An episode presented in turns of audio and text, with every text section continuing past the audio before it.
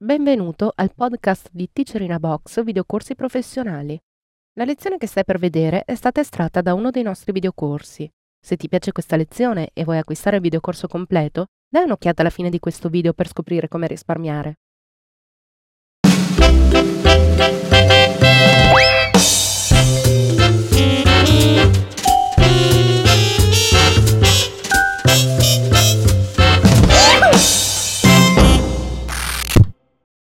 Episodio numero 22 sulle tecniche di scansione multipla. Corrisponde alla lezione 410 tratta dal seminario Photoshop Tecniche di restauro fotografico. Teacher Gianluca Cazzeddu. Effettuando le scansioni per poi fare un restauro, bisogna prestare molto attenzione, perché molto spesso si incontrano poi delle problematiche. Se facciamo ad esempio una scansione di una foto scolorita, come questa selezionata, dobbiamo fare attenzione nel software di scansione a non esagerare con il contrasto per volere già ottenere subito buoni risultati. Meglio fare una scansione più morbida e poi gestire tutto in Photoshop. Vediamo perché. Apriamo questa immagine con doppio clic in Photoshop. Il nostro intento durante la scansione è quello di acquisire le informazioni, non ottenere già un risultato. Nell'ottica di acquisire le informazioni dobbiamo essere sicuri di non esagerare con il contrasto. Andiamo a vedere tutti i canali. Molto spesso la distribuzione dell'istogramma nei canali in una foto scolorita è molto disallineata. Il canale del blu in questo caso è molto basso e il canale del rosso è molto alto. Se noi effettuiamo una scansione al limite, cioè con valori dell'istogramma molto ristretti, potremo poi non avere in Photoshop lo spazio per effettuare una corretta correzione colore come abbiamo già visto nelle lezioni precedenti. Quindi è importante semmai essere più morbidi ed eventualmente effettuare la scansione a 16 bit. Però i problemi durante la riproduzione delle foto possono essere molteplici, la polvere sullo scanner, l'eventuale texture che può avere il foglio che stiamo scansionando. Si possono ridurre parte di questi problemi ed avvantaggiarsi come Andiamo in bridge effettuando più scansioni a diverse angolazioni. Questa foto è scansionata prima dritta, poi girata di 180 gradi, quindi capo all'ingiù, e poi successivamente leggermente girata di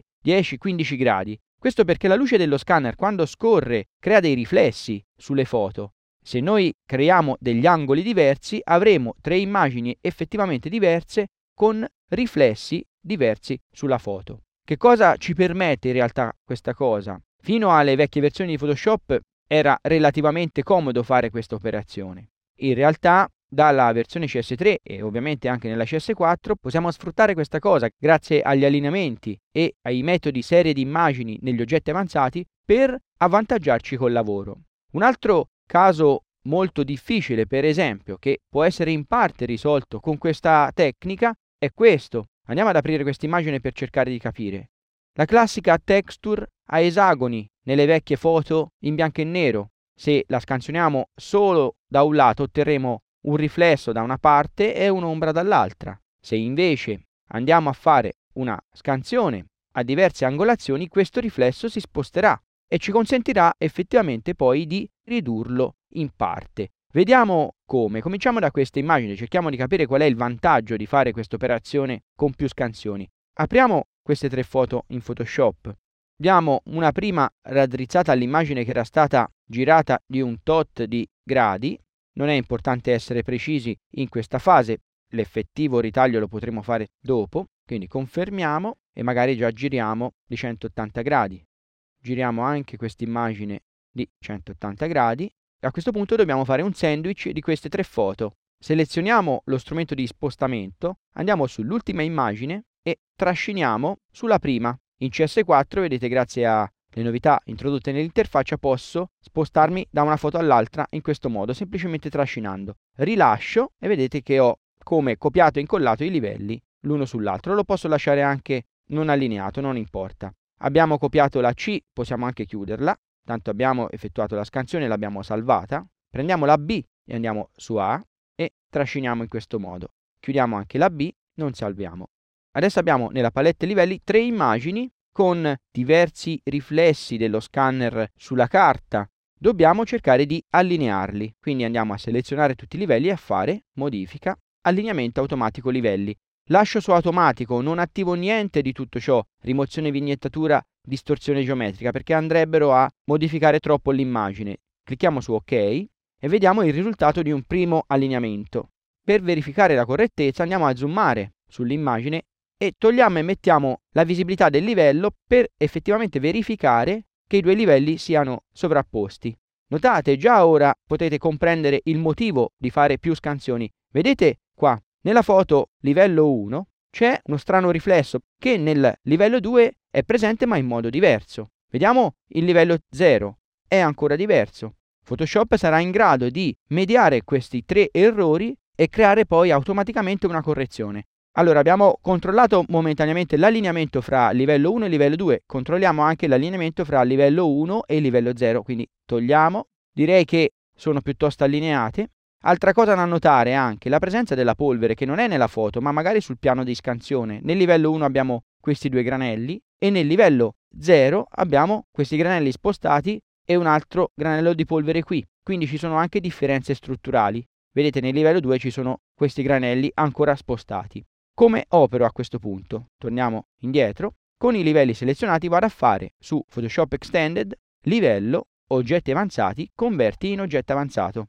Una volta che io ho ottenuto l'oggetto avanzato, sempre in livello, oggetti avanzati, posso attingere ai metodi serie di immagini che fanno dei calcoli sulla foto. Ma non attiviamoli, andiamo a zoomare per cercare di capire. Torniamo a questa zona che era quella critica con granelli di polvere nelle tre foto che questo livello come oggetto avanzato contiene. Qui ci sono i granelli di polvere in questo punto facendo livello oggetti avanzati metodo serie di immagini intermedio Photoshop che cosa fa? La media delle tre immagini che io ho dentro l'oggetto avanzato e magicamente vengono tolte tutte le parti non comuni, quindi macchie, granelli di polvere che erano diverse nelle tre immagini. Vedete quell'alone che compariva, facciamo un attimo a nulla, nel livello 2, nella foto iniziale? Si è molto attutito. Molta della polvere è scomparsa e questo è dovuto alla possibilità di fare appunto scansioni multiple e combinare i dati di tre scansioni diverse alla fine perché la luce cade diversa sulla foto inclinata diversamente e ottenere automaticamente una prima pulizia. E questo è decisamente può essere un primo approccio per risolvere particolari problemi come quelli che abbiamo visto fino adesso. Andiamo a vedere lo stesso concetto sull'altro esempio, in questa foto dove la trama è molto problematica.